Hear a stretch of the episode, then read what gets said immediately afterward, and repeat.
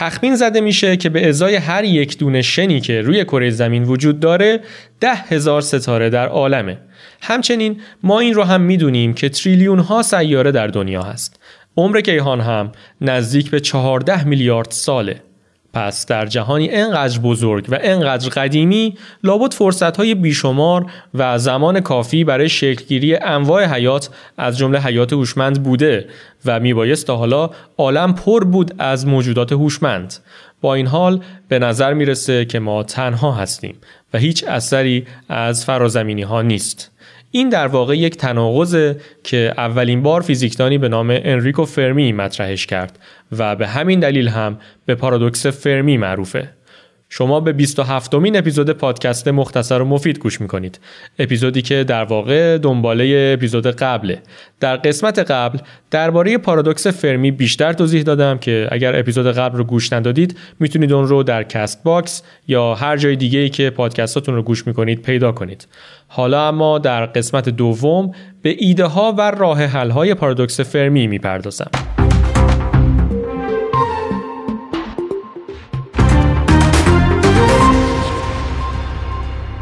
سفرهای فضایی و به خصوص سفر به ستاره های دیگه هرچند ممکن اما بسیار بسیار دشوارند. برای این کار باید حجم عظیمی از مواد مختلف رو به مدار زمین ببریم و اونجا یک فضاپیما رو سرهم کنیم. خود سفر هم ممکنه هزاران سال طول بکشه و در انتهای سفر هم باید تعداد کافی از سرنشینان جان به در برده باشند که بتونن یک تمدن تازه رو از صفر شروع کنند. تازه همه اینها در شرایطیه که هدف سفر هم اصلا درست انتخاب شده باشه. ممکنه این همه زحمت بکشیم و هزاران سال هم در راه باشیم بعد برسیم ببینیم که اون سیاره اونقدر هم که از دور به نظر می‌رسید قابل سکونت نیست. بماند که البته همین الانش هم ساخت فضاپیمایی که بشه باهاش چنین سفری رو ترتیب داد بی نهایت دشواره. انقدر که سفرهای بین ستاره ای فعلا جزء گزینه های روی میز ما نیستند همچنین عامل زمان رو هم باید در نظر بگیرید. جهان بسیار قدیمیه.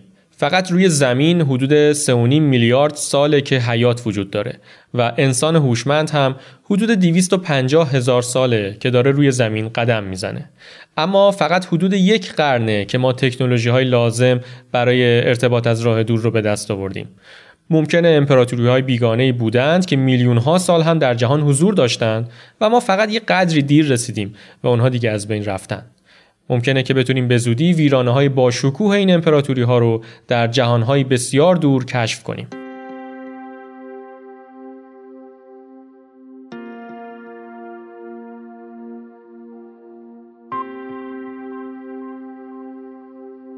انقراض بیگانه های فرازمینی هم اصلا چیز عجیبی نیست. همینجا روی زمین ما تجربهشو داریم. از بین تمام گونه هایی که تا به حال وجود داشتن 99 درصدشون از بین رفتن.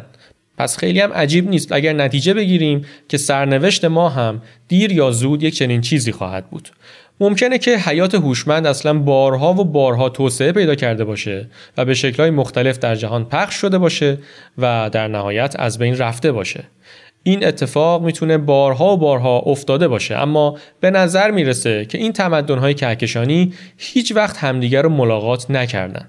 اما با این حال این تمدن‌ها احتمالا در یک چیزی با هم مشترکن و اون اینکه احتمالا همشون با آسمون نگاه می‌کردن و از خودشون میپرسیدن که پس بقیه کجان. البته هیچ دلیلی وجود نداره که ما بخوایم فکر کنیم که این بیگانه های فرازمینی شبیه ما هستند یا حتی از منطقی شبیه منطق ما پیروی می‌کنن. اصلا بعید نیست که تکنولوژی هایی که ما الان داریم برای ارتباط راه دور استفاده می کنیم به چشم اونها خیلی پیش پا افتاده بیاد. فرض کنید داخل کلبه ای وسط یک جای دور افتاده نشستید و یک فرستنده کدهای مورس هم همراهتونه. شما مدام پیغام میفرستید ولی هیچ کس به شما جواب نمیده و احساس تنهایی می‌کنید. ولی واقعا تنها نباشید.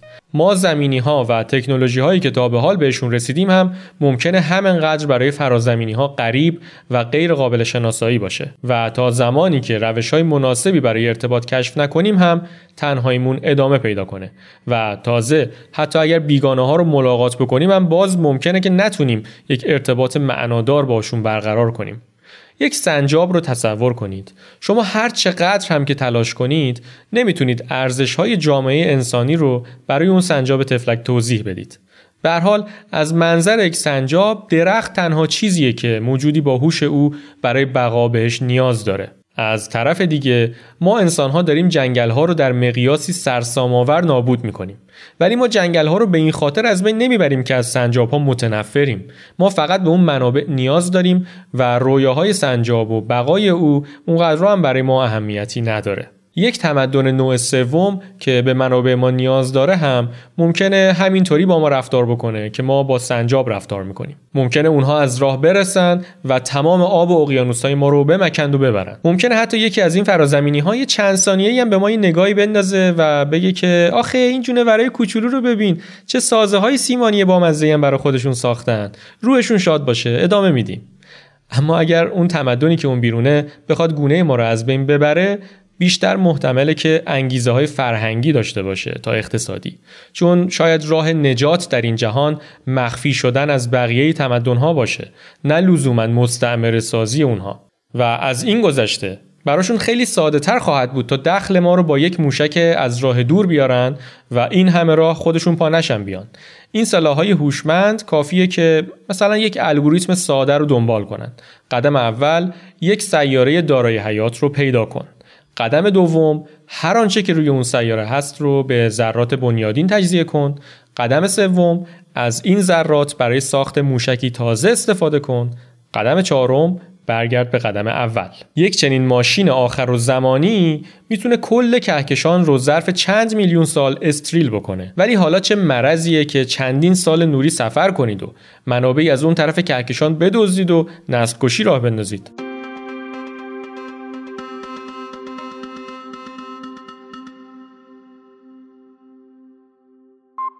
مسئله اینه که سرعت نور اونقدرها هم سریع نیست. اگر کسی بتونه با سرعت نور سفر کنه 100 هزار سال طول می‌کشه که یک بار بتونه از این سر کهکشان راه شیری بره اونورش. و تازه احتمالا سفرهای بین ستاره‌ای با سرعتی خیلی کمتر از سرعت نور انجام میشه. بنابراین با وجود مسافت‌های چنین طولانی باید ایده های جالبتری نسبت به نسل کشی و ساخت امپراتوری وجود داشته باشه. یکی از این ایده ها مغز ماتریوشکاست. مغز ماتریوشکا یک ابرسازه است که حول ستاره ای ساخته میشه. یک ابر کامپیوتر عظیم که تمام گونه ها ذهن خودشون رو در اون آپلود می‌کنن و به این ترتیب در جهانی شبیه سازی شده به هم متصل میشن. اگر این ابر کامپیوتر حول ستاره هایی که به کتوله سرخ معروف هستند ساخته بشن تا ده میلیون سال می‌تونن از وجود شارژ کافی مطمئن باشن.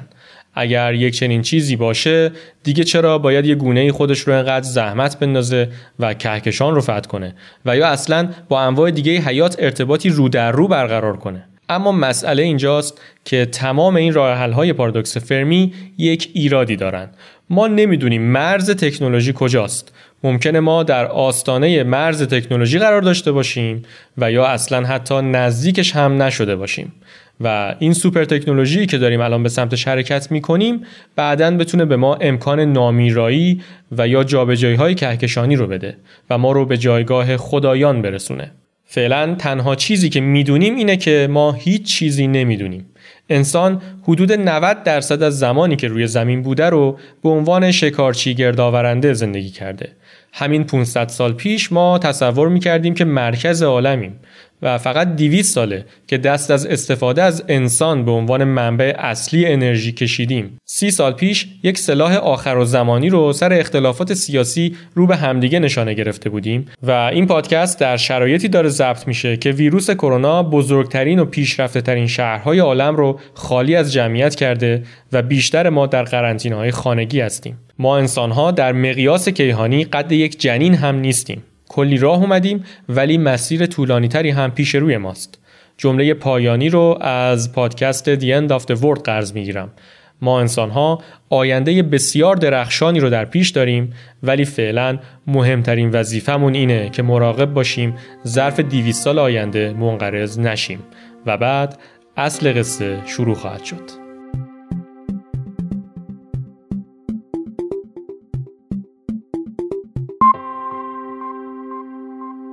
این پایان قسمت دوم از پارادوکس فرمی بود. اگر قسمت قبل یعنی اپیزود 26 رو نشنیدید می‌تونید اون رو در تمام پلتفرم های پادکست پیدا کنید. همچنین در یوتیوب هم نسخه تصویری اون رو می‌تونید تماشا کنید. فقط کافیه در هر پلتفرمی از جمله در یوتیوب عبارت مختصر و مفید رو به فارسی جستجو کنید. من هر هفته نتایج کنجکاوی هام رو از طریق پادکست مختصر و مفید و همچنین کانال یوتیوبش با شما به اشتراک می‌گذارم. چند بار گفتم و چند جا هم نوشتم اما دوباره تکرار می‌کنم که من کارشناس هیچ چیزی نیستم و صرفا کنجکاوم و دوست دارم که چیزهایی که یاد گرفتم رو برای بقیه هم تعریف کنم. بخش عمده ای از آنچه که در دو تا اپیزود اخیر شنیدید رو من از کانال یوتیوب کورتسگزاکت یاد گرفتم و در واقع ترجمه ای بود از اونها. همچنین در مسیر کنجکاویان برای ساختن این دوتا اپیزود به چند تا پادکست هم گوش کردم و بهترین اونها که حتما توصیه می‌کنم بشنوید پادکستیه به نام دی End of the World و اپیزود اولش به خصوص به نام فرمی پارادوکس اگر هم می‌خواید از این پادکست حمایتی بکنید می‌تونید این اپیزود رو دست کم برای یک دوستتون که فکر می‌کنید او هم از این جور چیزها ممکنه خوشش بیاد ارسال کنید. من اردشیر طیبی هستم و آنچه که میشنیدید اپیزود 27 پادکست مختصر و مفید بود.